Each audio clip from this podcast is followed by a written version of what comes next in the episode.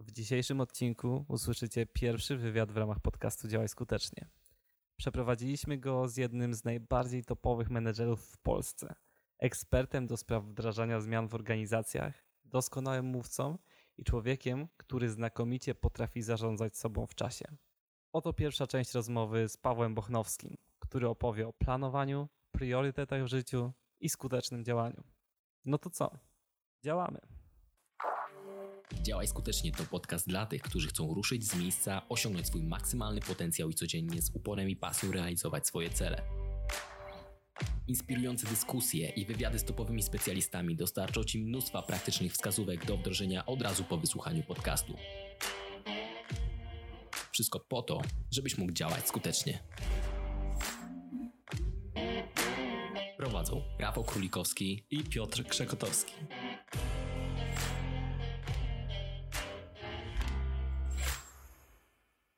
Cześć, witajcie w kolejnym odcinku podcastu Działaj Skutecznie. Dzisiaj naszym gościem jest Paweł Bochnowski. Cześć wszystkim. E, Paweł, bardzo dziękujemy, że przyjąłeś nasze zaproszenie, że jesteś z nami tutaj dzisiaj, ale wiem, że nie wszyscy nasi słuchacze mogą Cię kojarzyć, dlatego jakbyś mógł pokrótce opowiedzieć o tym, kim jesteś i czym się zajmujesz.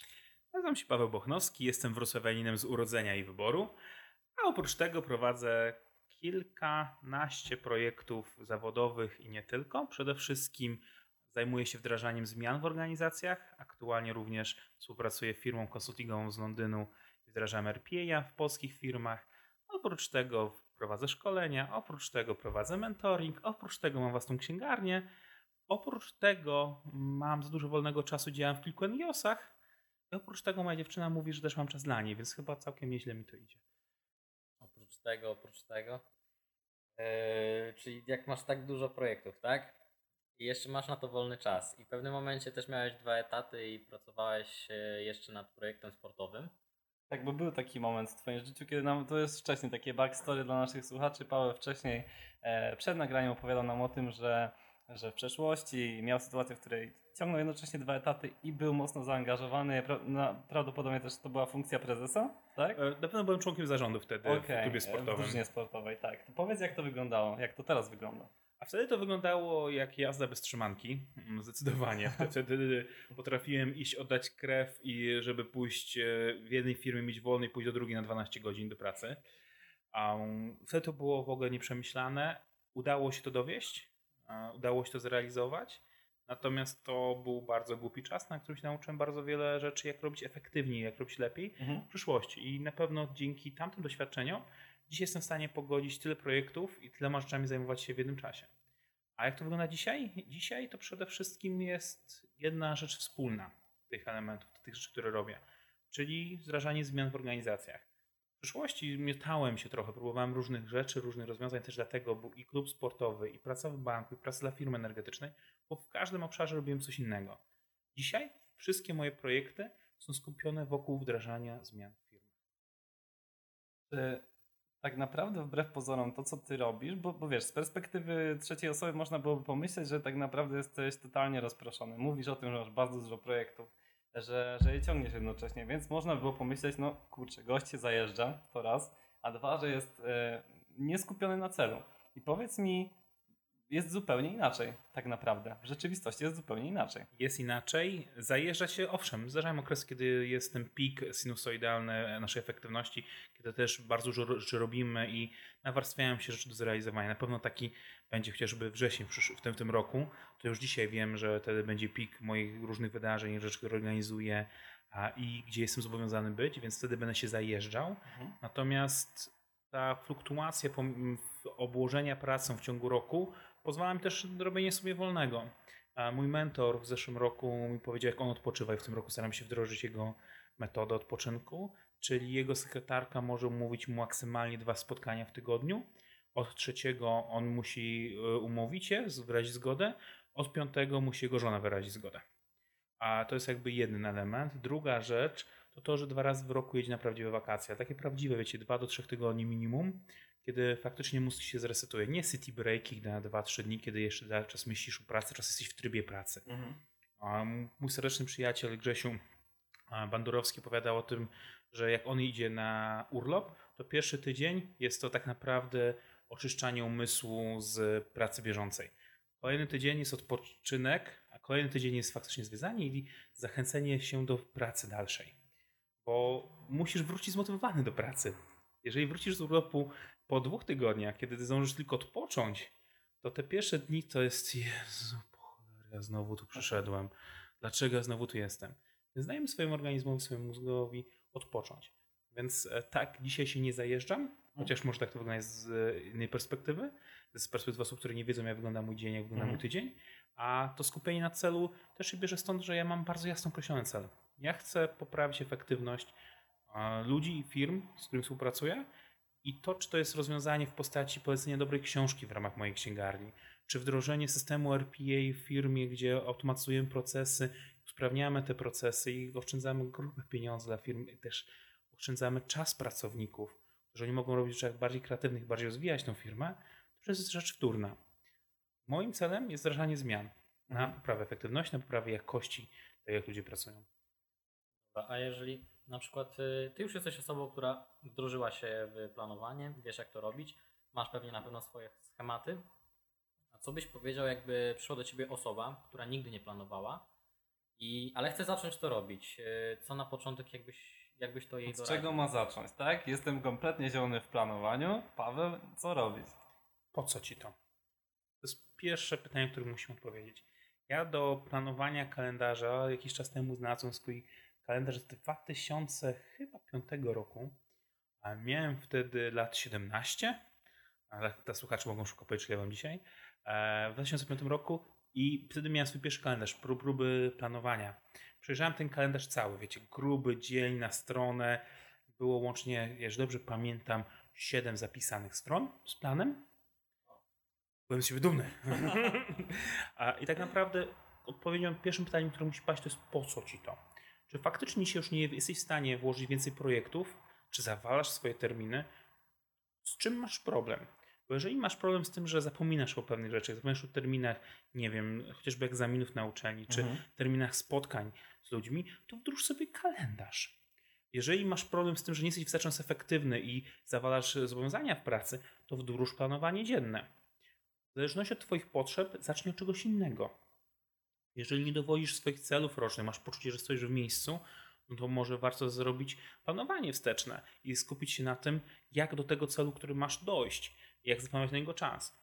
W zależności od Twoich potrzeb musisz podejść do innego narzędzia, bo najgłupszą rzeczą, którą ludzie robią, i sam to robiłem, Mhm. jest wdrażanie wszystkiego naraz.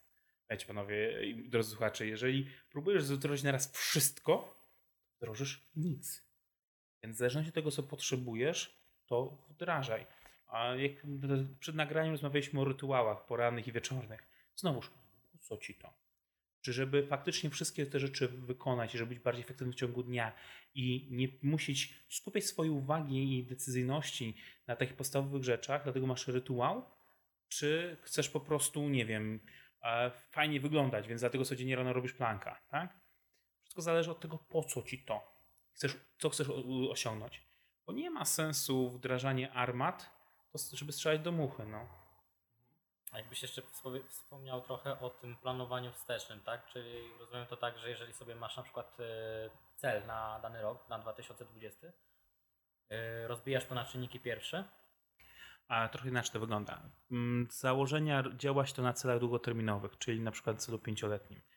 I z od celu pięcioletniego zaczynam się zastanawiać, ok, sprawdzam, gdzie ja dzisiaj jestem, gdzie ja w danym obszarze jestem dzisiaj. Chociażby weźmy e, przykład taki jak zrzucenie wagi.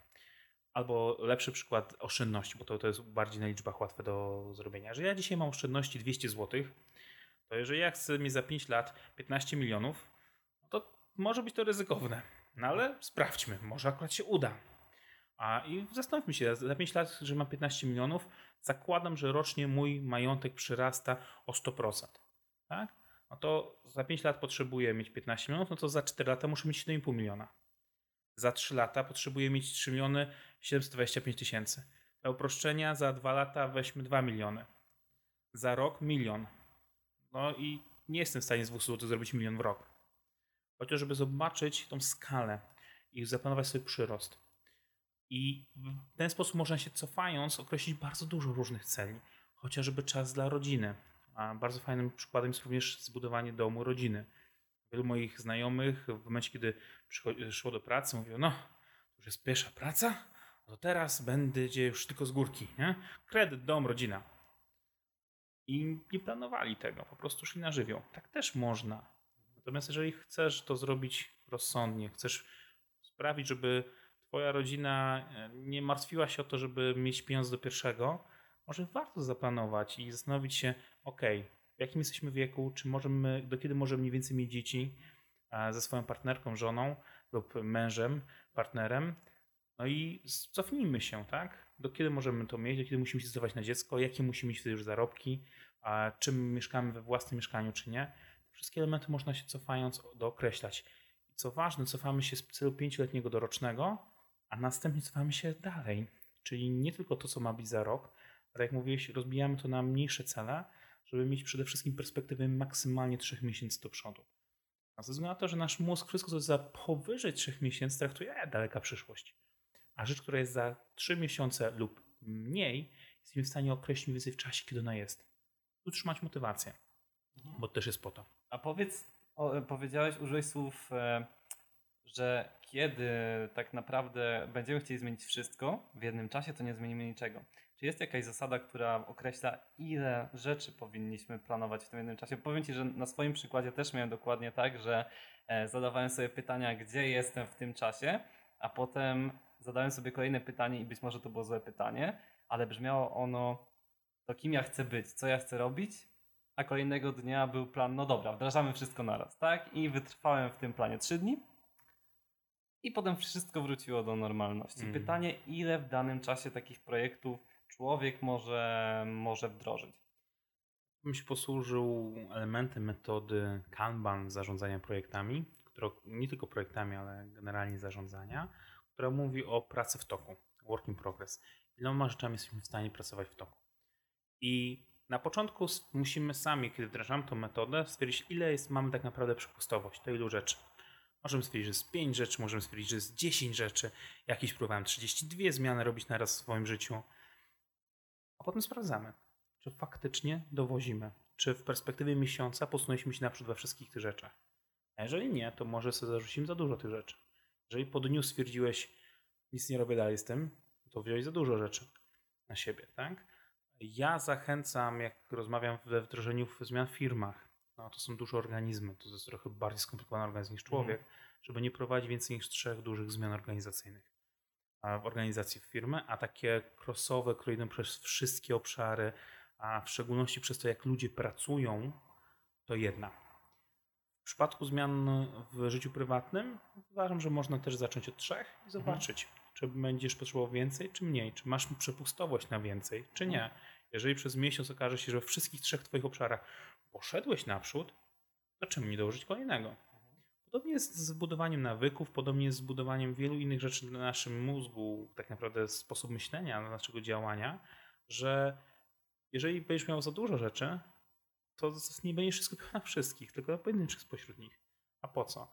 I znowuż ciężko mówić o konkretnych liczbach, bo mawia się, że nawyk się buduje w 21 dni, nie mówią, że w 44, a badania pokazują, że w 61 dni statystycznie, natomiast co z tego, skoro są osoby, dla których nawyk się buduje powyżej prawie 300 dni. Jasne. Więc tutaj też musisz dopasować pod siebie faktycznie. No ale wiesz, tych pomysłów na samym początku będzie nam przychodziło dużo i wydaje mi się, że tutaj takim elementem musi być, musi wejść po prostu priorytetyzacja. E, Tak? I powiedz mi, jakie są pytania, które ty sobie zadajesz, żeby stwierdzić, co jest dla ciebie ważne gąszczu Mhm. tych wszystkich pomysłów? mo- Są jakieś takie pytania? U mnie będzie trochę inaczej niż jak zaczynasz, bo to podzielim jako odpowiedź na, Mhm. na, na dwie elementy.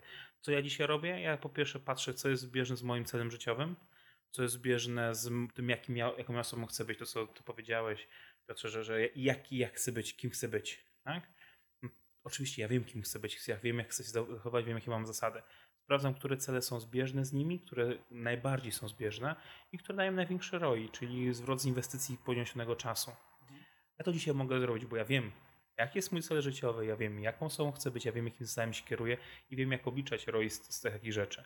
Czy to z perspektywy czasu, czy z perspektywy spędzania czasu z najbliższymi, czy z perspektywy wprost biznesowej, pieniężnej.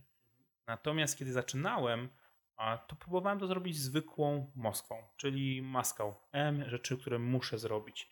S rzeczy, które powinienem robić, czyli should, M must. C, czyli kudy, rzeczy, które dobrze byłoby zrobić i W want, rzeczy, które nie będę robił. Tak podchodzę do, podchodziłem do swoich list dziennych i tak samo do rzeczy, które chciałem wdrożyć w swoim życiu. Must to są rzeczy, bez których ja nie przeżyję, bez których nie będę tą osobą, którą chcę być i absolutnie, chociaż nie wiem, co by się działo, jeżeli tego nie wdrożę, taką osobą nie będę. Nie dojdę do celu, którego bym chciał dojść.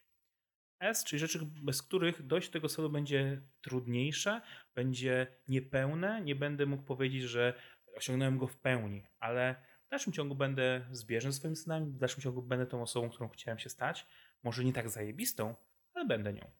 C to są wszystkie nice to have, wszystkie takie rzeczy, które fajnie byłoby mieć, nie wiem, bo każdy z nas oprócz tego, że chce mieszkać, e, w, mieć własne mieszkanie, mieć własne cztery kąty, to jednak fajnie było, że te cztery kąty to nie był jeden pokój z łazienką, a, a kuchnia na korytarzu, tylko że to było faktycznie jakieś mieszkanko dwupokojowe na przykład, tak?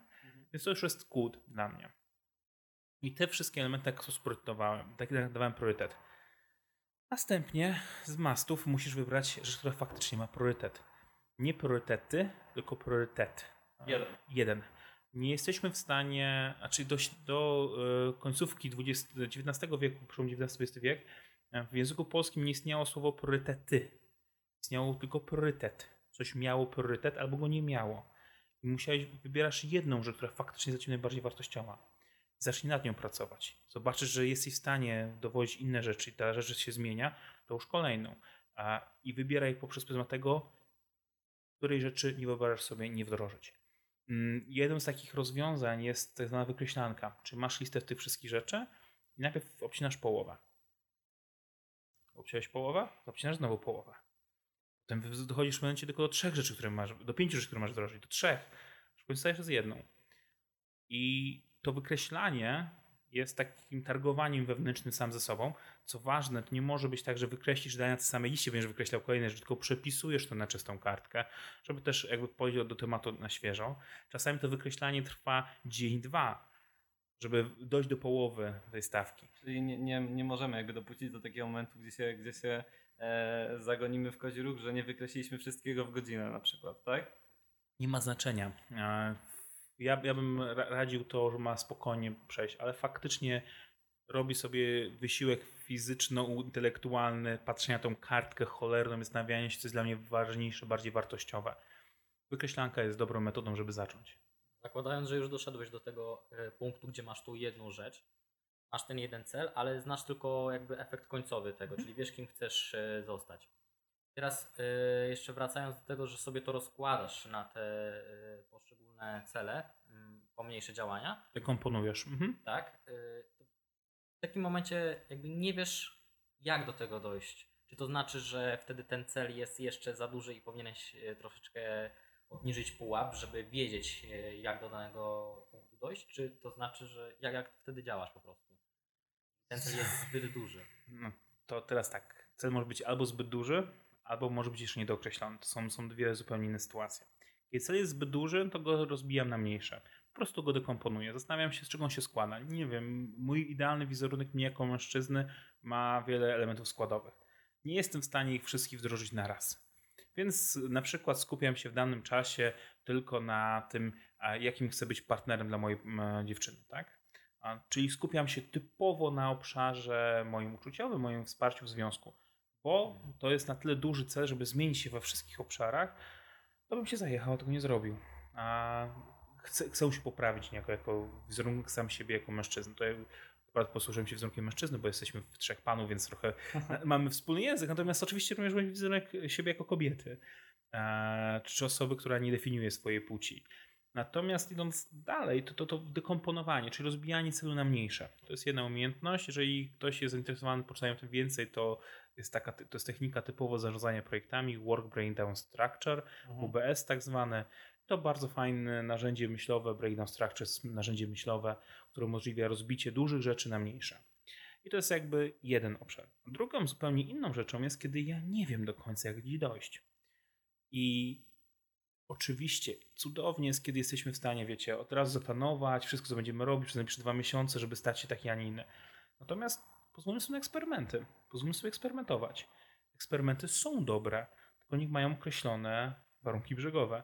Czyli ja wiem, że mniej więcej chcę być taki, a nie inny i próbuję taki być.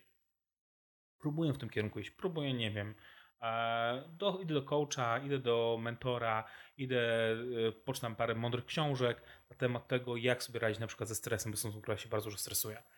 I po dwóch tygodniach zauważam, że kurde, nic się nie zmieniło. Po dwóch miesiącach, załóżmy, że jak zdaliśmy horyzont czasu, dalej się nic nie zmieniło. No to znaczy, że robię rzeczy źle. Pozwólmy sobie na błędy. To nie jest sztuką robić tylko rzeczy właściwe. Sztuką jest robić rzeczy błędne, ale jak najszybciej orientować się, że są błędne.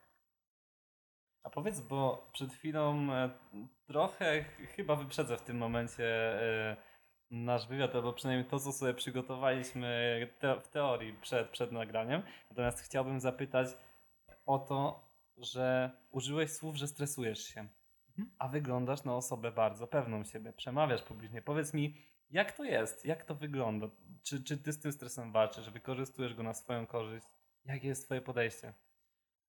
Ja, jeżeli chodzi o wystąpienia publiczne, jestem osobą specyficzną, bo jeszcze nie zacząłem występować publicznie, musiałem występować publicznie. Czyli e, o co chodzi? Chodzi o to, że, że nim zacząłem w ogóle myśleć, że to jest mój kierunek, nim w ogóle myślałem o tym, żeby przemawiać na konferencjach, miałem kilkukrotnie wystąpienia, kiedy byłem rany ze stresu, e, jak, jak postąpić, jak, jak. To, co im pomogło, to to, że wiedziałem, że tam są życzliwi ludzie dla mnie. I faktycznie, kiedy zacząłem wchodzić w ten rynek wystąpień publicznych, kiedy zacząłem szkolić ludzi, e, kiedy naprawdę przed dużymi tłumami, bo najwięcej na komentowanym przeze mnie meczu było kilkaset osób, a na sali szkoleniowej miałem grupę ponad 200 osób, a to wtedy już tego stresu nie odczuwałem. Po prostu już wchodzę w swoje buty i wiem, jak mam się zachowywać i płynę ze swoim flow. Mhm. Natomiast jeżeli chodzi o stres, jasne, że się stresuję. Jestem osobą pewną siebie, ale każdy z nas się stresuje. Nie wiem, zapraszam dziewczynę na randkę się stresujesz. Mówiąc e, rodzicom, że biznes ci nie wyszedł, się stresujesz. Mówiąc partnerce, że kurczę, w najbliższym miesiącu to nie będziemy sobie latać e, do Włoch na kolację, tylko jemy z Biedronki gotowce, bo, bo, bo biznes nie wyszedł, też się stresujesz. Więc ten stres w naszym życiu jest obecny. Pytanie, co my z nim robimy? Bo czym innym jest chroniczny stres, że codziennie jesteś zestresowaną osobą i to na ciebie wpływa destrukcyjnie, a co innego jest stresowanie się przed jakąś sytuacją.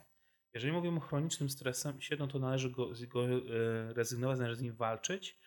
A, I tutaj niestety nie pomnę nazwiska, natomiast jeden z znanych polskich psychologów opracował w ogóle program zajęty ze stresem, dostał to finansowanie zupełnie online, nowy program, bardzo dobrej jakości, wiele osób, które z niego skorzystały, mocno polecam, podlinkujemy wam, podeślę materiał, żeby ludziom podlinkować.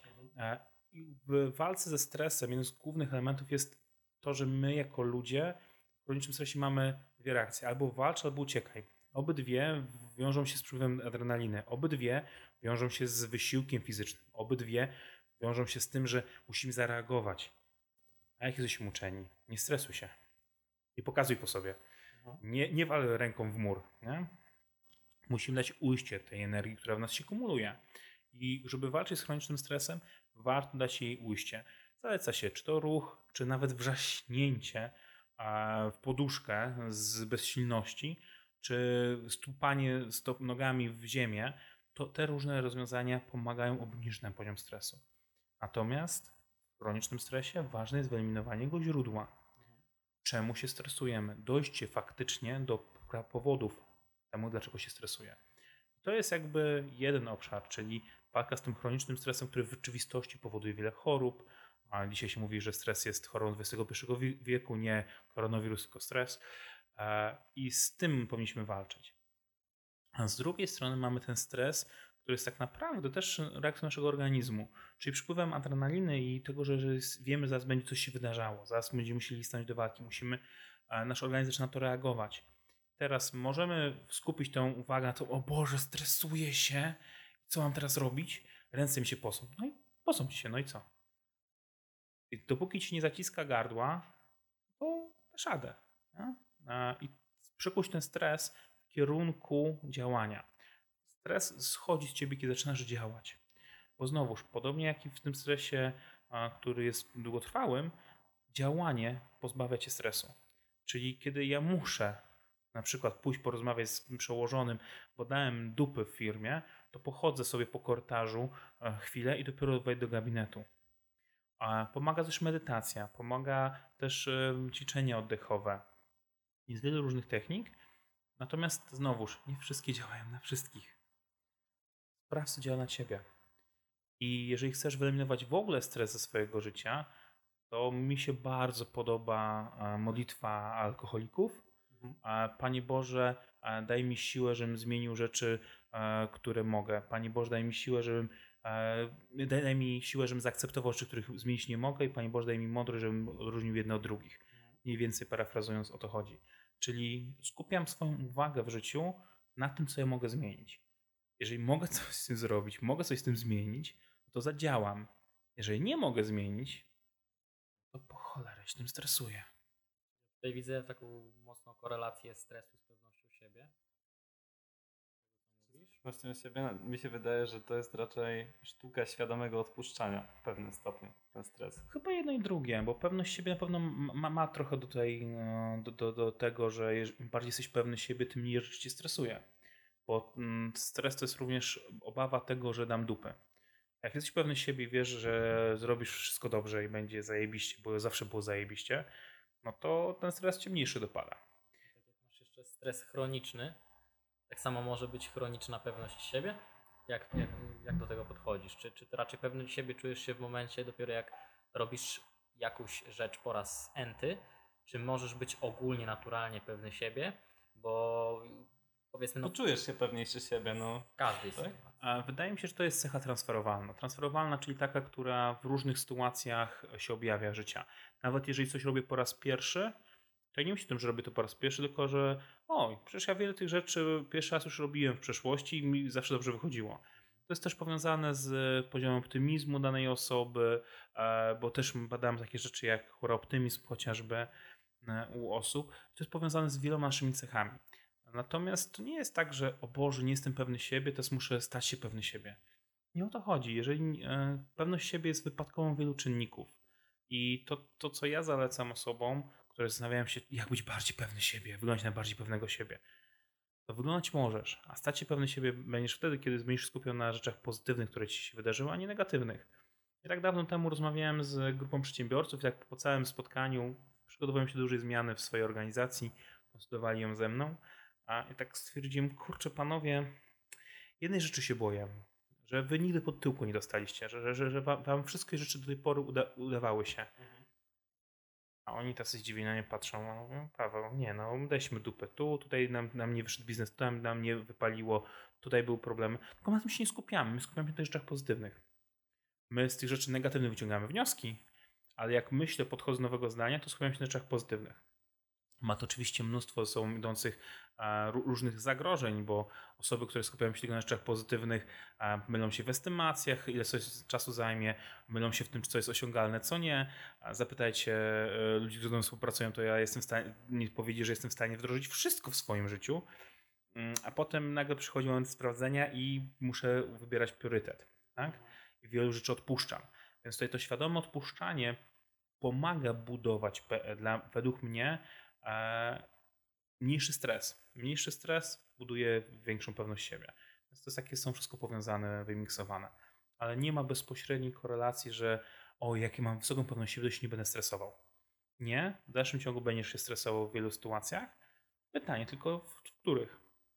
A powiedziałeś, że ten poziom pewności siebie może być, a nawet jest skorelowany z, z poziomem optymizmu, albo inaczej, z filtrowaniem, e, z odfiltrowywaniem tych negatywnych rzeczy z naszego życia. No to pytanie, czy są techniki, które mogą nam w tym pomóc? No bo Paweł, jest chyba tak, albo, albo e, kierując się zasadą Pareto, powiedzmy, przypuśćmy, 80% ludzi e, jest raczej uczona tego, przynajmniej przez rodziców, na przykład w szkole dostają słabą ocenę. Jesteśmy uczeni tego, że, że no, nakierowujemy swoje myślenie na te negatywne rzeczy. Jak dostaniemy jedynkę, to jest dużo, dużo gorzej niż do- dostaniemy e, którąś z kolei piątkę, prawda? Mhm. No i jak to robić? Jak to filtrować potem w dorosłym życiu? Hmm. W dorosłym życiu możemy oszukać swój mózg, to jest jedna rzecz. A jed, takie badanie robiłem zresztą na, na jednym z pierwszych szkoleń, które prowadziłem i wyszło, więc w ogóle byłem podjarany. Ale e, badanie było prowadzone.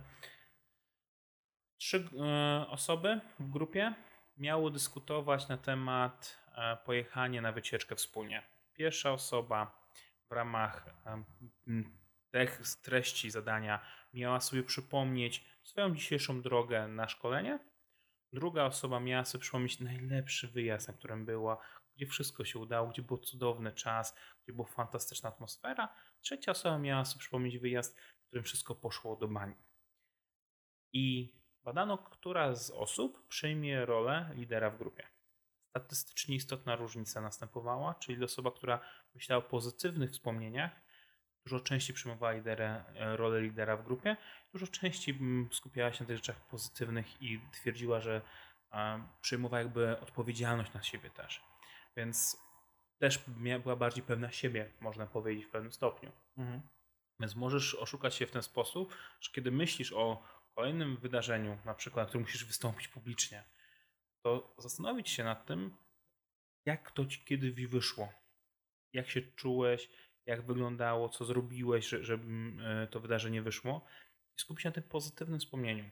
To pozytywne wspomnienie też nas ładuje energetycznie, czujemy się bardziej nakręceni, radośni, jeżeli nam coś wyszło, a, i wtedy też jesteśmy bardziej pewni siebie.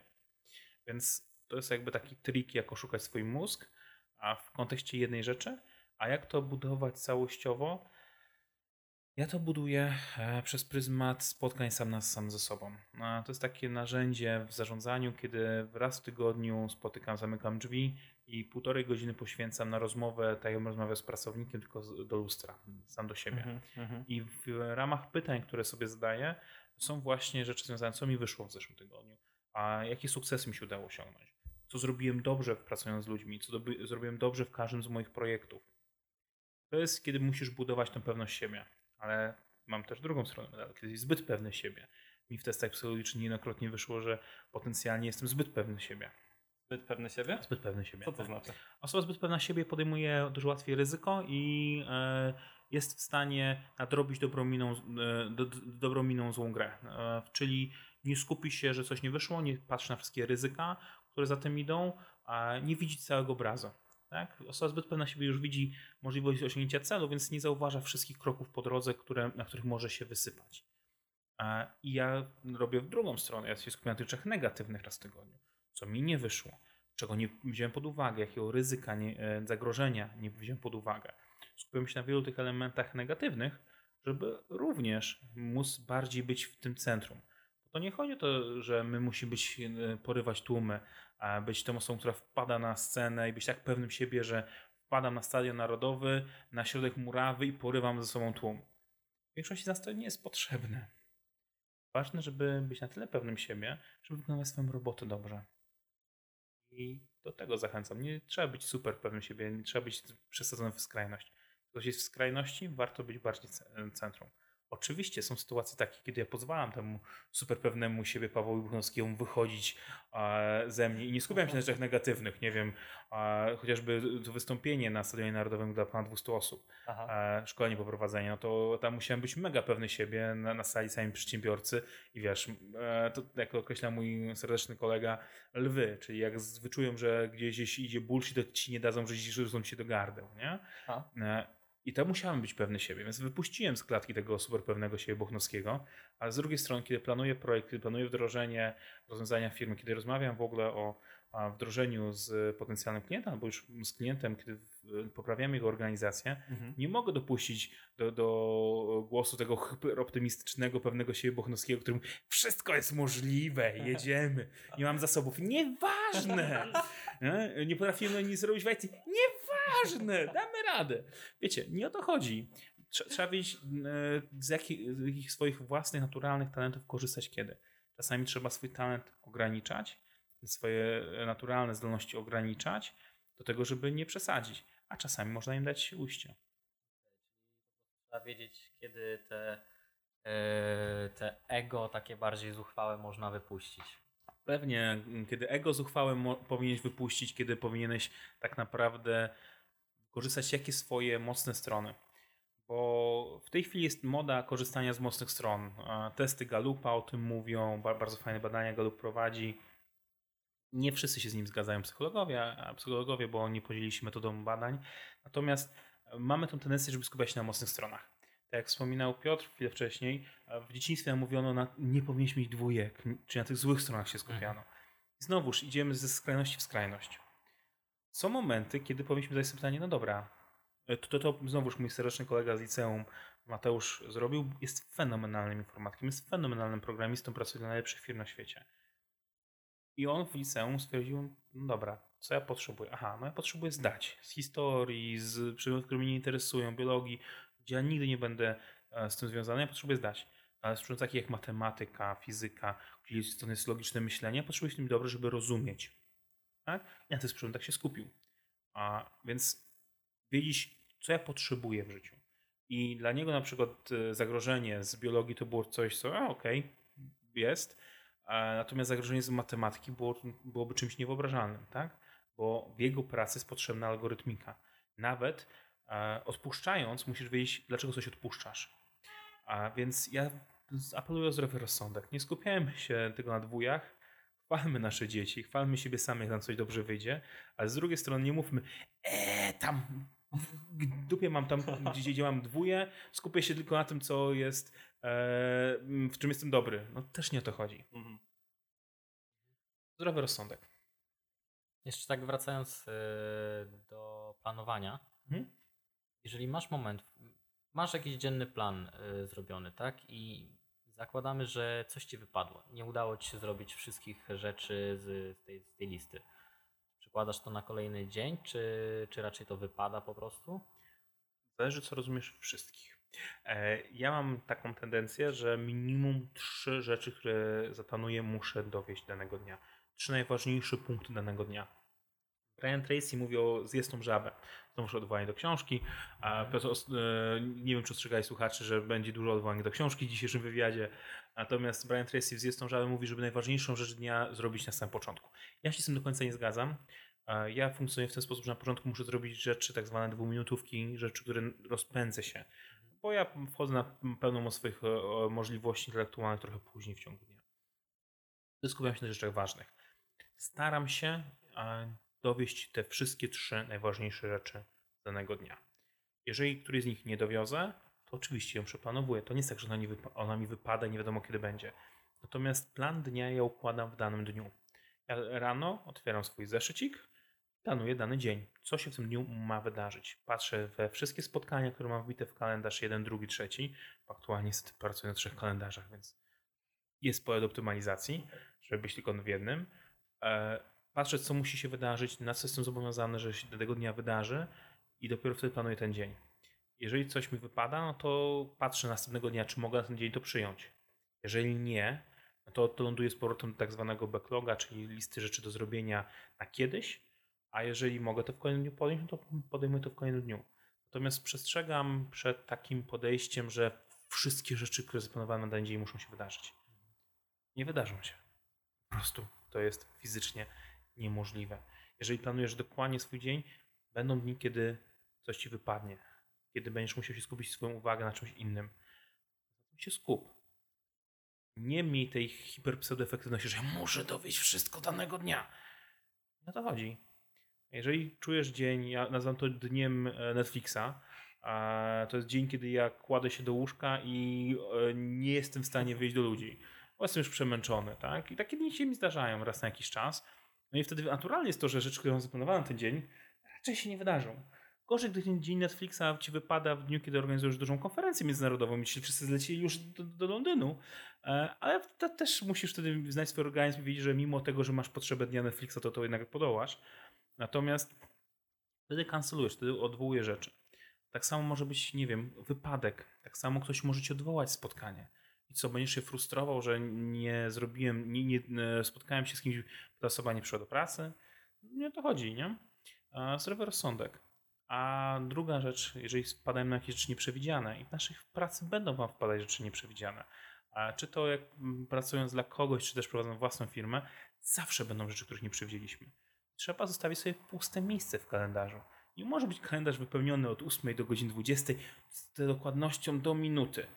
Nie Czyli to miejsce na spontaniczność po prostu. tutaj A zostawić? spontaniczność na buforę rzeczy nieprzewidziane. I jak dużo, zaraz zadacie pewnie mi pytanie, Tak. tego, tego czasu To zostawić. było, to było nasze pytanie. Jak dużo czasu? No i idę na tą spontaniczność, tak? Wiesz, jesteśmy dalej na początku drogi. To, to, to, to znowu wam odpowiem jak po- porządny konsultant, to zależy.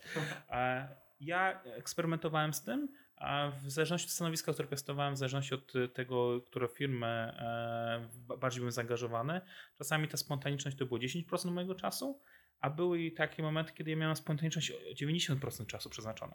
Bo nie wiedziałem, co się wydarzy, bo byłem w tak wielkim pożarze, tak wielkimi pożarami musiałem się zajmować gaszeniem i w organizacji, że ja rano patrzyłem do kalendarza i tylko zastanawiałem się, komu odmówić spotkania, czy wiceprezesowi, czy prezesowi organizacji. Nie? A, Bo wrzucali w tym samym czasie do kalendarza mi spotkania na przykład. Czy może jednak się udaje połączyć. A, wi- więc tak też się zdarza. To dopasowane do waszego rytmu pracy, do waszego rytmu życia. A jeżeli mm, pytałem ci się o mnie o, prywat, o taką prywatną elastyczność, o prywatną spontaniczność, ja wolę być bardziej spontaniczny niż mniej. A moje wieczory prywatne są zazwyczaj okiełzane tylko na zasadzie, z kim się spotykam. A co będziemy robić, to się okaże. A jestem tego typu osobą, która lubi tą zmianę, lu- lubi tą niepewność troszkę. A znowuż moja partnerka są, która bardziej lubi planować, więc gdzieś musimy się spotkać w połowie drogi. Tak? Czyli w kalendarzu mamy wspólnym, kiedy się m, mamy czas dla siebie, ale co będziemy robić, to już jest spontaniczność, nie? Na Okej, przykład. Okej, czyli taka zaplanowana spontaniczność. Zaplanowana No, spontaniczność, Tak, nie? spotykacie. Tak mówisz, Trzeba się spotkać w połowie drogi. E, a powiedz, ja chcę jeszcze wrócić do, do twojej rutyny. Jakie są twoje dwuminutówki? Te rzeczy, które wykonujesz na rozbieg. Czy e, dwuminutówki i rutyna są, są dwie rzeczy. Dwuminutówki to są wszystkie te zadania, które. A, Czyli to nie są elementy rutyny jeszcze? Nie, nie, nie. zosta- Okej. E, Dwuminutówki są te rzeczy, które zajmują maksymalnie dwie minuty. Wszyscy mądrzy od zarządzania mówią, jeżeli coś ci ma zająć dwie minuty, po prostu to zrób. Boże, co za bzdura. Jeżeli miałbym zajmować się rzeczami, które mi zajmują dwie minuty, to ja bym cały dzień zajmował się rzeczami, które zajmują dwie minuty. Bo e, przeciętnie odpowiedzenie na maila to, to jest około dwóch minut. Ja dziennie dostaję ponad 300 maili. Dziękuję 10 godzin pracy. Nie o to chodzi. Tak? Nie, nie, nie, nie tędy droga. Ja mam czas w ciągu dnia zaplanowany na zajmowanie się rzeczami nieistotnymi, albo może inaczej szybkimi, czyli tak zwanymi dwuminutówkami. To jest mój początek dnia i koniec dnia, dlatego że a, z jednej strony początek dnia chcę się już rozpocząć dzień, to jest jakby mój element rytuału, poświęcenie czasu na dwuminutówki, a z drugiej strony na wieczór po to, żeby zweryfikować przede wszystkim skrzynkę pocztową, czy tam nie ma żadnej bomby tykającej. Tak? Dlatego na wieczór też się wyzbywam dwuminutówek. A, elementy mojego rytuału wszystko zależy. E, Zależy z tej prostej przyczyny, że my te rytuały to nie jest coś, co ja mam wyryte w kamieniu i dzień w dzień tak samo wygląda. E, Ja nie mam rytuału porannego w pełni. A Aktualny mój rytuał poranny opiera się o wspólne śniadanie z partnerką, opiera się o sp- splanowanie sobie dnia i o mm, wypicie szklanki wody. A za każdym razem, jak wstaję od komputera, e, nieważne czy do toalety, czy przydzwonić, czy cokolwiek, zawsze idę po szklankę wody. To są takie rytuały, które mam w ciągu dnia. Rytuał zasypiania na tym, że idę się wykąpać. Tyle. I więcej nie rozbudowałem rytuałów. E, Dlaczego? Bo ja mam jeden sobie problem. Ja budzę się rano i niejednokrotnie nie wiem, w jakim jestem mieście. A mi niejednokrotnie tak się już zdarzyło, że obudziłem się rano i było takie nastawienia, Boże, gdzie ja jestem? E, Biała pościel, to jestem w Londynie. Nie, chwila, nie ma mojej ściany w mieszkaniu. E, Gdzie? A, Lizbona, nie? Ta, takie problemy są, są, są moje dzisiaj. Więc budowanie rytuałów, kiedy nie wiesz do końca w jakim mieście skończysz, nie wiesz jak długo się zejdą spotkania niejednokrotnie, jest bardzo, bardzo trudne. Ja bardziej dbam o to, żeby w tygodniu był czas na wszystkie rzeczy istotne z mojego punktu widzenia. Takimi rzeczami istotnymi jest chociażby spacer. A w tej chwili staram się robić e, przynajmniej 8 tysięcy kroków dziennie. A codziennie. To, to oznacza, że wieczorem wracam, patrzę na zegarek, ile kroków jest zrobione. A, dobra, też muszę zrobić rundkę wokół parku albo wziąć przystanek wcześniej. Tak? A takie elementy bardziej mi wchodzą, rutynowe. Nie taka rutyna rozumiana tego sensu stricte, e, bo przy mojej zmienności jest ona bardzo trudna do utrzymania i więcej energii mi kosztowało utrzymywanie rutyny niż podejmowanie tych decyzji, żeby te rzeczy wejść w plan dnia. Czyli Czyli nie zawsze ta rutyna będzie, będzie czymś, co, co, co uczyni cię bardziej produktywnym, bardziej skutecznym. Tak, no to te, też znowuż mówię, zależy. E, Jeżeli się budzisz zazwyczaj w tym samym mieście, albo przynajmniej masz maksymalnie 2-3 mieszkania, w których się budzisz, Mhm. e, to jesteś w stanie wdrożyć rutunę.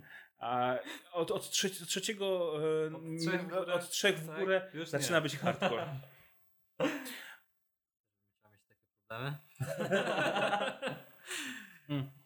Aktualnie w sumie mogę wdrożyć rutynę, bo ze względu na koronawirus staram się nie latać, więc mo- mo- może, może najwyższa pora e, znowu wrócić do rutyny. Idealnie, czyli mamy pozytyw w całej tej sytuacji, tak? Tak, b- będę miał czas na rutynę. I na Netflixa. E, a powiedz mi, bo rozmawiamy tutaj o poranku, o, o wieczorze, a w ciągu dnia są jakieś lifehacki, które stosujesz, żeby mieć więcej czasu?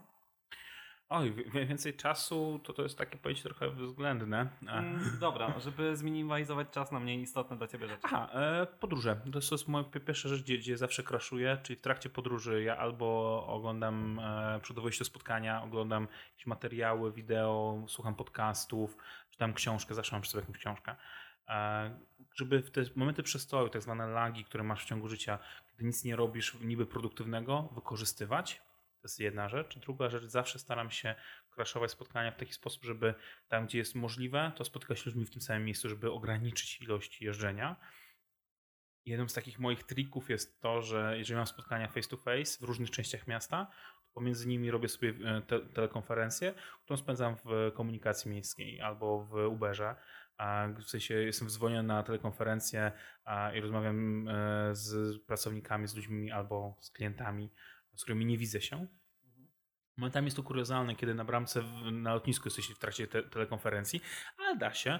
E, państwo, na, e, osoby z, e, z m, ochrony lotniska są bardzo wyrozumiałe. E, kiedy idziesz ze słuchawkami i laptopem tak długo, aż tw, twoje e, koszyk nie zaczyna przejeżdżać przez e, skaner i wtedy go to wrzucasz, przechodzisz na drugą stronę i odbierasz dalej e, kola.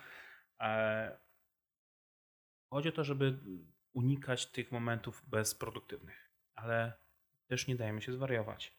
Momentem bezproduktywnym nie jest na przykład pójście na spacer. Momentem bezproduktywnym nie jest spotkanie z rodziną. Momentem bezproduktywnym nie jest spotkanie z znajomymi. Też są elementy produktywne. W zależności od tego, jak bardzo jesteśmy ekstrawertykami, introwertykami, jak bardzo jesteśmy nastawieni na ludzi, potrzebujemy większej lub mniejszej ilości bodźców. I znowu, w zależności od tego, ile potrzebujesz, żeby się wyciszyć, z tego korzystaj. A to jest taka pułapka hiperpseudoefektywności, jak ja to nazywam. Czyli ludzie, którzy chcą cały czas robić. Ja muszę wiecznie dawać wartość. Jestem u rodziców, już patrzę na zegarek, kiedy ja stąd wyjdę, bo mam następne spotkanie. Nie, to jest to ruch, nazwijmy to mindfulness, czyli tej obecności, bycia tu i teraz. Jeżeli dziś jesteś, to się skup na tym, gdzie jesteś. Zauważ to. Tak? Bądź w tym miejscu. Mój serdeczny przyjaciel e, twierdzi, że dla niego jedzenie, najistotniejsze w jedzeniu jest to, żeby dostarczyło mu tylko wa- walorów e, energetycznych i tyle. Dopóki nie pojechał z nami, pochodziliśmy po, po lepszych restauracjach, gdzie rozkoszowaliśmy się ucztą ze znajomymi, a e, kolacja zamiast trwać 20 minut, trwa 4 godziny. A z dużą dobrego wina, rozmowami, dyskusjami. A, więc to też jest w zależności od tego, co w danym czasie potrzebujemy skupiajmy się na tym, żeby naszemu organizmowi, naszemu życiu dawać kolorów, a organizmowi dawać różnych bodźców. I nie musisz cały czas wciskać z każdej sekundy więcej. Jak będziesz to robił, to wpadasz właśnie na pułapkę pseudo-hiperefektywności, bo w którymś momencie jest ściana. W którymś momencie skończy się energia w ciągu dnia. Więc dbając o ten balans, masz więcej energii na dłuższej perspektywie i więcej jesteś w stanie osiągnąć. Rozsądek to to pozwala mieć więcej czasu w ciągu dnia. Hiperpseudoefektywność mówisz. Eee, I co jest jak masz kilka projektów, prawda? A jest taka też teoria, teoria może, ja często ją też e, słyszę w różnego rodzaju podcastach, bądź też czytałem w książkach, gdzie po prostu mówią osoby o tym, żeby się skupić tylko i wyłącznie na jednej rzeczy, czyli takie całkowite klapki na oczy. Jeżeli masz jeden projekt, dowozisz go do końca i dopiero przechodzisz do następnego. Jak ty się do tego odnosisz jako osoba, która no, no jeden projekt, no proszę cię. Ale Ja, ja też, też właśnie chciałbym tutaj dodać swoje trzy grosze, dlatego że to jest tak, że jak chcesz zobacz, mamy, mamy średnio na odcinek około 200 słuchaczy w tym momencie i co jeśli wśród nich jest jedna perełka, która ma szansę na przykład zbudować pierwszego polskiego unicorna, a my jej powiemy zrównoważ swoje życie, tak? Zbalansuj. Nie skupiaj się na tym jednym swoim pomyśle, nie rezygnuj z pewnych rzeczy, tylko, tylko balansuj. Co wtedy? Równoważ w dłuższej perspektywie. Zwróćcie uwagę, że mówiliśmy o tym chwilę wcześniej, że e, są takie momenty, kiedy ja mam tak dużo rzeczy u siebie, że ja wiem, że wtedy mam w pełni pochłonięty z tym pracą. E, ja zakładam, że kiedy mnie nie mam nie we Wrocławiu, a w moim mieście rodzinnym, gdzie mam najwięcej przyjaciół, to jestem w pełni skupiony tylko na pracy. A co oznacza, że w momencie, kiedy ja wsiadam w pociąg y, na, stację Wrocław Główny, ja odpalam laptopa, zakładam słuchawki e, i do, do jazdu, do, do miejsca, gdzie jadę, napierdziulam. Cały czas jestem w pełnym tym trybie, bo wiem, że to jest mój czas tej pracy głębokiej, tej pracy, gdzie mam duże skupienie też. Praca głęboka to jest w ogóle temat poboczny, bo to też jest jeden z istotnych elementów, Mhm. kiedy mówimy właśnie, jak, jak tu wspomniałeś o unicornach, osobach, które muszą pełni skupić swoją uwagę tylko na jednej rzeczy. Dzisiaj każdy mówi o pracy głębokiej, o tym, wiecie, skupieniu. Czy każdy przeczytał książkę Kala Newporta, który jest autorem tego pojęcia. Ale mówi bardzo wprost. Nie wszystkie zawody wymagają pracy głębokiej. Kropka. Czyli nie zawsze musisz mieć dużo pracy głębokiej. Nie zawsze musisz być w tym pełnym skupieniu. Jest wiele zawodów, które nie wymagają pracy głębokiej. Więc znowuż dopasuj pod siebie. E, Jeżeli pytasz się o to skupienie na jednej rzeczy, ja też mam jedną rzecz. Ja chcę wdrażać zmiany w firmach. To, że mam wiele narzędzi do tego i to z zewnątrz wygląda jako wiele projektów. E, I owszem, to jest sporo projektów, bo z jednej strony, nie wiem, organizuję to tak e, e, odległe od siebie rzeczy jak konferencje dla po- polskich firm technologicznych w Londynie, Polish Tech Day, zapraszam, w, w, na jesień 2020. E, A z drugiej strony organizuję e, chociażby w tej chwili wdrożenie RPA w firmach, technologiczne powiązanie. A co to jest, jeśli mógłbyś wytłumaczyć? RPA to jest. To są boty, to są automaty, k- aplikacje, które odciągają pracę taką roboczą, e, e, jak robot z ludzi. Czyli automatyzują. Automatyzują procesy, Mhm. automatyzują pracę ludzką w systemach, w komputerach, Jasne. a tak dla uproszczeniu. Jest, to są rzeczy niby powiązane, a masz jeszcze niby księgarnię w tym wszystkim. No bo w zależności od tego, co potrzebuje dana firma, w zależności od tego, co potrzebuje dany klient, ja mogę mu zaproponować coś z całego tego spektrum. Bo klient potrzebuje na przykład zainspirowania się i poznania ludzi, którzy już osiągnęli ten sukces, no go odeślę na event tego typu jak Polish Tech Day, odeślę go do e, organizacji, fundacji, z którymi współpracujemy, Mentors for Starters, e, Asbiro, E, Jest sporo tych organizacji, z którymi współpracuję, bo może potrzebować tej inspiracji pobycia pośród ludzi podobnych do siebie. A jeżeli zmiany w firmie i największą rzeczą, którą może być, jest dostanie wprost pigułki wiedzy z danej konkretnej dziedziny, tylko jednej książki, to polecę książkę, albo mu go pomentoruję, albo będę go szkolił, albo wdrożę u niego automatyzację, w zależności od tego, co klient potrzebuje. W zależności od tego, w jaki sposób mogę ja wywierzyć największy wpływ na tą organizację bo u mnie to są różne narzędzia, dlatego to są różne projekty i to wyglądają jak różne projekty. Natomiast w ostatecznym rozrachunku cel jest ten sam. Poprawić efektywność firmy. Kropka. A to e, pytanie, czy balansu i miej czas również e, na wszystko w swoim życiu. Jasne, są momenty, kiedy zamykasz się w czterech ścianach i zasuwasz przez 24 godziny, tak zwany hackathon, a, ale potem się wyśpi. Wiecie o co chodzi. Nie, nie, nie, że 24 godziny na dobę przez 7 dni w tygodniu przez najbliższe 2 lata, bo tak nie zbudujesz unicorna. Pracuj z przerwami, zadbaj o odpoczynek. Jeżeli nie zadbasz o odpoczynek, zbudujesz tego unicorna. A wiecie, ile jest fantastycznych aplikacji, genialnych, które przez to, że nigdy nikt o nich nie usłyszał, nikt nigdy nie zobaczył, bo e, osoba, która je tworzyła, siedziała po nocach cały czas, za- zasuwała, tylko tworzyła tę fantastyczną aplikację, a potem nie potrafiła jej sprzedać, bo nikogo nie znały osoby, no też trzeba to wszystko zbalansować. Nie zbudujesz dzisiaj firmy tylko siedząc w czterech ścianach. Oczywiście jest to proces, który musi nastąpić, musi nastąpić na przykład to kodowanie, musi nastąpić ta praca tylko nad produktem, ale potem musisz też wyjść do ludzi. Dlatego ja polecam ten balans, żeby wszystko zachować. No, work-life mix. Nie ma work-life balance, jest work-life mix, Mhm. a, czyli też, że się miksują. To, co jest też bardzo istotne z mojej perspektywy, to, to jest w ogóle pojęcie psychologiczne, o którym się dowiedziałem trochę później, jak, po tym jak zdecydowałem tak swój podcast, który w tej chwili ma przerwę, a to widzę po waszym że to, to, to będzie pytanie, ale za chwilę. Zaraz do tego przejdziemy. Dobra, a wracając do tego work-life mixu, chodzi o to, żeby rzeczy, które robimy w życiu, one się uzupełniały, nie wykluczały. Bo jak mówisz balans, to to ludzie mają z tyłu głowy, e, dobra, to ja robię albo jedno, albo drugie. No nie. Rzeczy się mogą uzupełniać. Ja mam fantastycznych przyjaciół, serdecznych przyjaciół, z którymi się spotykam i absolutnie nie rozmawiam ani słowa o biznesie.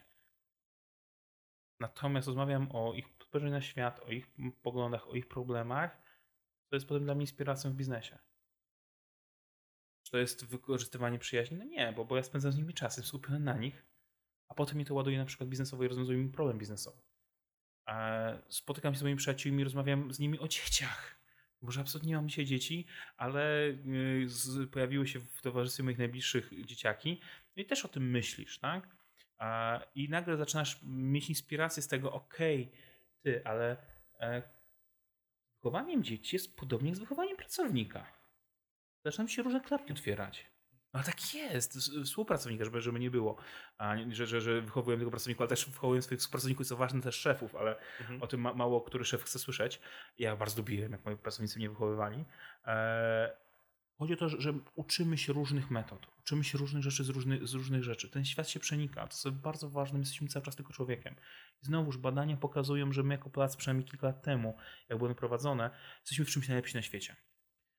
My jako Polacy jak numerem jeden na świecie jesteśmy w badaniu, kiedy mówi, e, pytaliśmy ludzi, czy jest rozróżnienie między tym, jak się zachowujesz w pracy, a w domu, a w życiu prywatnym. My jako Polacy stwierdziliśmy, że tak. Co ja mam trochę, i psychologowie trochę odmienne zdanie na ten temat, że, my jesteśmy jednym człowiekiem. Jeżeli twoja praca jest niespójna z tym, jak jesteś poza pracą, to gdzieś tam w środku masz konflikt wewnętrzny. Więc dlatego też mówmy o tym, że mamy jedno życie a poświęcamy w nim czas na pracę i na przyjemności, na rodzinę i na rozwój, na wiele elementów. Ale to jest jedno życie. Im bardziej wymiksujemy te obszary, tym lepiej.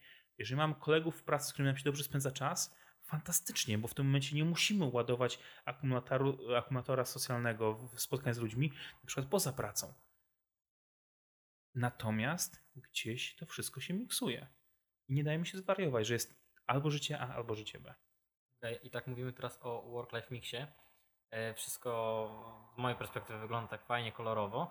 A jakby popaść trochę bardziej w drugą skrajność, czyli już nie laserowe skupienie, ale jak na przykład masz taką całkowitą prokrastynację. Wiesz, że musisz coś zrobić, musisz coś dowieść, ale masz taki dzień Netflixa, jeden, drugi, trzeci. No i jak sobie z tą prokrastynacją radzić? Jeżeli dopada mnie dzień Netflixa, to nie może dopaść na więcej niż jeden dzień z rzędu. Kiedy dopadł mnie, e, miałem taką sytuację w zeszłym roku na kilka dni z rzędu, e, to wiedziałem, że coś nie halo i musiałem zacząć z tym pracować dużo bardziej. E, o co chodzi? Jeżeli masz jeden dzień Netflixa, to nic się nie stanie. Jak jeden dzień odpuścisz, to się nic nie stanie. Jak odpuścisz tydzień, to być problem. Pytanie o motywację. Dlaczego te rzeczy masz zrobić? Co ci motywuje, żeby te rzeczy dowieść? Dlaczego na tych rzeczach się skupiłeś? Po co to robisz? I jeżeli nie jesteś w stanie zabrać swoją motywację w perspektywie dłuższej, niżeli takie hiperskoki, tak, teraz podjąłem decyzję, teraz zrobię coś.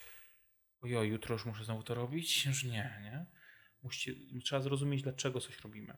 E, I przekopywać się troszkę. E, ja jestem, jestem zwolennikiem tego, żeby oszukiwać własny mózg e, i gdzie tylko się da, dawać mu uczucie dopaminy, gdzie tylko jesteśmy w stanie. Netflix jest łatwą przyjemnością. Tak, Netflix, czy leżenie w łóżku, czy po prostu mieć mhm. wszystkiego gdzieś jest łatwą przyjemnością. Natomiast w momencie, kiedy na przykład pozwolisz sobie, weźmy ten przykład Netflixa, jeżeli wyślę ofertę do klienta, to mogę obejrzeć odcinek serialu już nie jest to, że o Jezu, po, po, na, na, po tym, po e, ofercie będę musiał wysłać kolejną, kolejną i kolejną.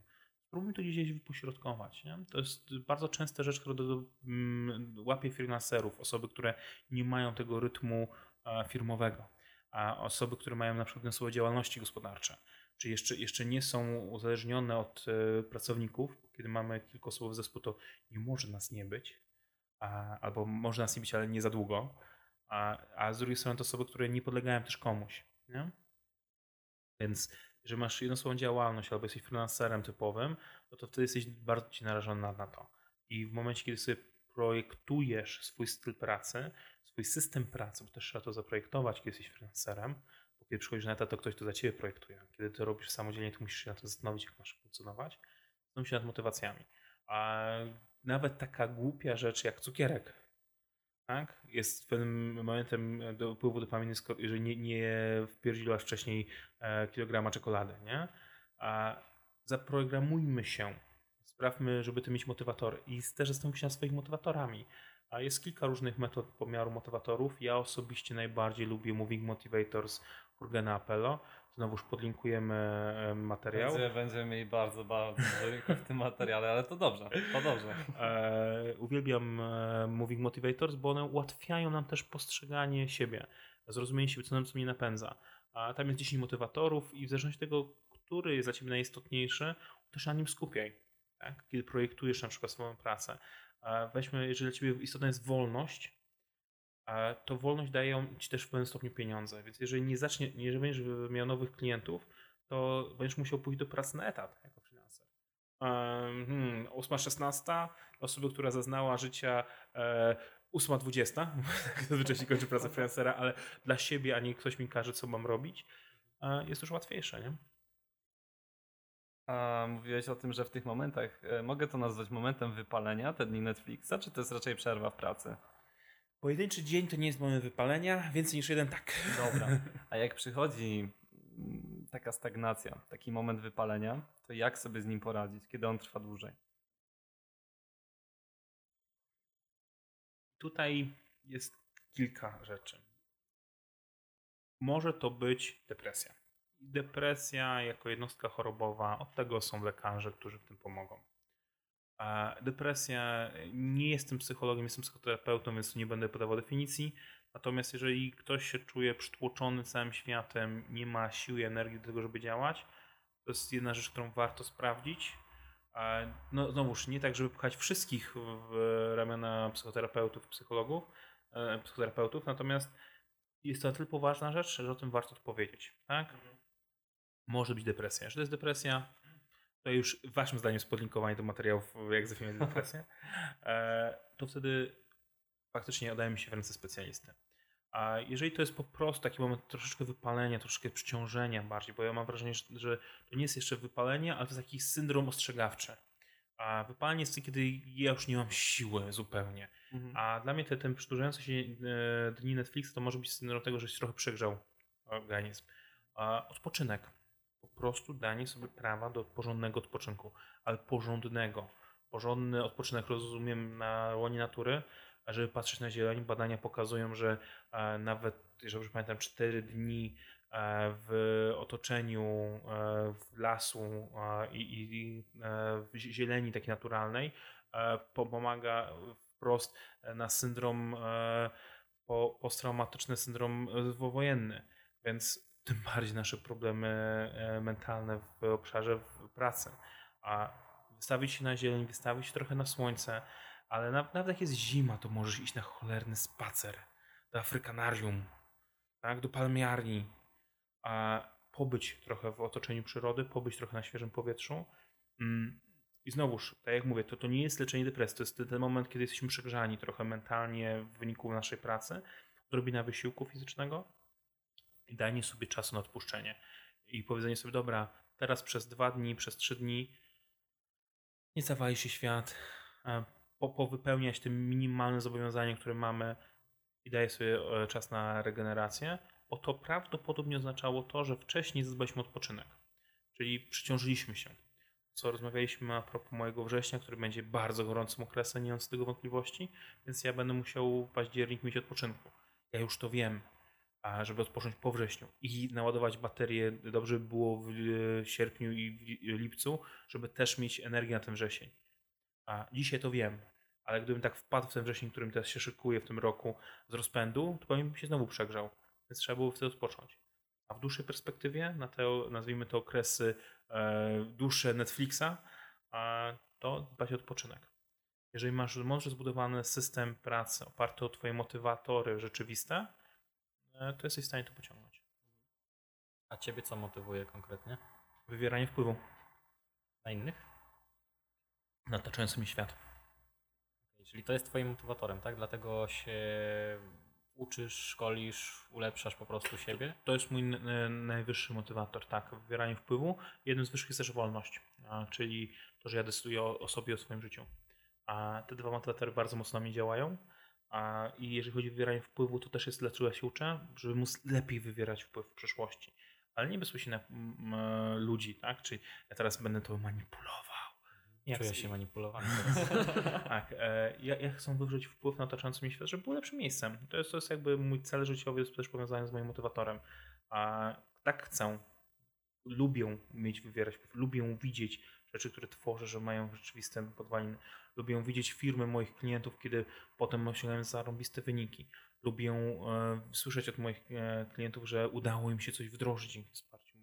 Lubię słyszeć ludzi, z którym rozmawiam, wiecie, się śmieję, że, że, że, że e, nie jestem w stanie powiedzieć ludzi, którym, których mentorowałem, bo ludzie do mnie przyszli z tak dziwnymi pytaniami. E, Na zasadzie Paweł, chodź pogadamy. E, Po, po piwie siadaliśmy, rozmawialiśmy przez 2-3 godziny na jedną butelką piwa, bo, bo w trakcie zaferowaliśmy się tematem, ja się dzieliłem swoją wiedzą i spojrzeniem. I uwielbiam, kiedy ta osoba do mnie przyjdzie, potem mówi, słuchaj, to było wartościowe dla mnie, nie? To, to coś pozwoliło mi zmienić. Ja uwielbiam wywierać wpływ. A i to jest dla mnie ważne. Czyli masz, czyli masz silną potrzebę kontrybucji w tym wszystkim. Tak? Można tak nazwać, tak. A powiedz, co kiedy w tym całym procesie, na tej drodze pojawi ci się porażka? Jakie masz podejście do porażki i podejście do popełnianych błędów? Pierwsze muszę zauważyć, że, że była porażka. Czyli jak się od pana Paweł hiperpewny siebie, to tego nie widać, tak? Bardzo często tego nie zauważam i hiperoptymista nie, nie zauważa, że, że oj, oj, nogę mi urwało. E, trochę się śmieję, natomiast faktycznie, kiedy mam projekt, na który jestem bardzo skupiony, e, to, to chociażby mi nogę oderwało, oko wybiło, ja dowiozę, nie? bo jestem tak skupiony na celu. Laserowe skupienie, o którym mówił Rafał chwilę temu, e, już też czasem odpala. Nie? I wtedy nie zauważam tych porażek. E, to, co mi pozwala zauważyć porażki, są znowuż te spotkania jeden na jeden, o których mówiłem wcześniej. Kiedy się skupiam, co mi wyszło, co mi nie wyszło, a jeżeli zauważę jakąś porażkę, taką realną porażkę, to zawsze się staram wyciągnąć z tego wnioski. Bo to nie jest tak, że mamy nie popełniać porażek, nie mamy popełniać błędów. Popełnianie błędów jest spoko, pod warunkiem, że to jest pojedynczy przypadek, a nie, że cały czas popełniamy te same błędy. Ja z moich błędów chcę się uczyć, z błędów innych ludzi chcę się uczyć. A więc ja zawsze staram się zrobić retrospektywę w ramach tego spotkania jeden na jeden. A jeżeli włapię jakieś porażki, jakiś błąd, zastanawiam się, dlaczego tak postąpiłem, co chciałem osiągnąć, co osiągnąłem jak mogłem zmienić swoje postępowanie, żeby dojść do celu, który faktycznie miałem zamierzony. Bo e, popełniać błędy to, to jest rzecz ludzka. Po prostu. A, natomiast ja nie lubię takiego stygmatyzowania, że porażka jest zła albo błędy są złe. Też nie lubię tego, że ludzie się chwalą swoimi porażkami, błędami. Bardzo, lubiłem, bo bardzo mi bawiło, jak e, widziałem szkolenie człowieka, który już położył trzy firmy. Trzy firmy już mu upadły, więc pomoże twojej e, stać się lepszym przyszłym unicornem startupów. Myślę, stary, to, że trzy firmy położyłeś, to tylko oznacza, że jesteś bardzo pewny siebie, że próbujesz dalej. Ale to wcale nie znaczy, że jesteś w stanie czegoś nauczyć. To jesteś jasne podzielić w stanie swoimi lekcjami, ale wcale nie znaczy, że, że jesteś świetnym nauczycielem. Więc też nie gloryfikujmy porażki. A samo popełnienie błędu, samo przeżycie porażki wcale nie oznacza, że ktoś wyciągnął z tego mądre i dobre wnioski. Bo wyciągnięcie wniosków, a wyciągnięcie dobrych wniosków to są dwie różne rzeczy. A więc jeżeli popełnia ktoś porażkę, to ja potem chciałbym sprawdzić, czy następnym razem tego nie popełnił znowu. Że ktoś popełnił, trzy firmy mu upadły i dalej próbuje. Ja zastanawiam się, zacząłem się zastanawiać, czy on wyciąga dobre wnioski. Czwarta też mu nie... Wiadomo. E, Nie wiadomo, wiesz, to jest rzut monetą, nie? Wiesz, może trzy E, upadły, a- e, Ma przepis na porażkę, ale jeszcze tego, tej recepty na sukces nie ma, tak? Tak, no e, jasne, ma, ma dużo mniej błędów popełni, ale wcale nie wiadomo, czy teraz robię jeszcze prawidłowo, nie? Więc e, pozwalajmy sobie na te błędy, natomiast cały czas szukajmy tego prawidłowego rozwiązania, a nie cieszmy się z porażki. A jest też takie pojęcie eksperymentowanie. To jest, to jest zupełnie coś innego niż popełnianie błędów i porażek. Eksperymentowanie, czyli próbowanie czegoś zrobienia inaczej, próbowanie nową metodą.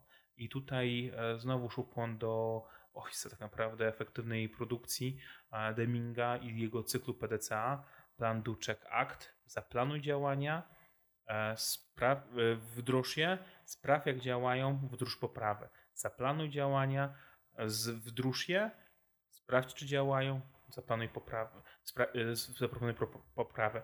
I tak w kółko. I takie eksperymentowanie jest dobre.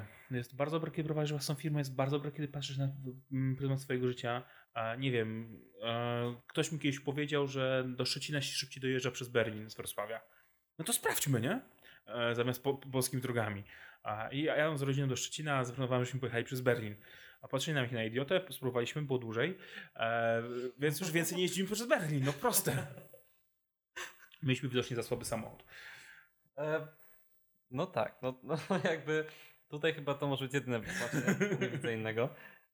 Natomiast powiedz mi trochę przeciwległy biegun, skuteczność. Co jest dla Ciebie miarą skuteczności? Czym dla Ciebie jest i co czyni Ciebie skutecznym?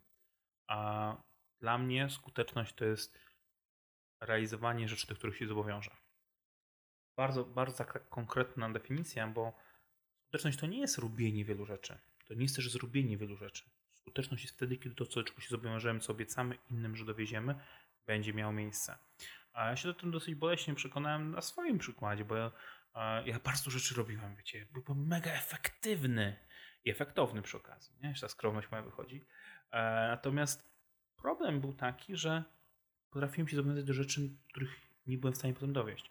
Bo byłem tak zwany overcommitted. Zbyt dużo rzeczy się z- z- obiecywałem, że dowiązę. I to nie jest skuteczne. Mimo tego, że dowoziłem dużo więcej niżeli e, inne firmy, nie, to nie znaczy, że miałem skuteczną firmę. Bo nie realizowałem tego, co obiecałem dla klienta, tego, co obiecałem dla swoich najbliższych, tego, co obiecałem chociażby dla swoich e, fanów, tak? Wracając do social mediów, na których wy się znacie lepiej niż ja. To, że się zobowiążesz, to, to, to dotrzymuj tej obietnicy. Więc skuteczność ma dwa elementy. Po pierwsze, musimy wiedzieć, co jesteśmy w stanie faktycznie wykonać, czyli być realistami w planowaniu, a z drugiej strony być mega doerami, żeby wykonać rzeczy, których się zobowiązaliśmy. Te dwa elementy dopiero dają nam skuteczność. To była pierwsza część rozmowy z Pawłem Bochnowskim. Kolejną usłyszycie już za tydzień. Tymczasem, jeśli Wam się podobała, to zapraszamy do subskrybowania naszego podcastu. Słyszymy się już wkrótce. Cześć.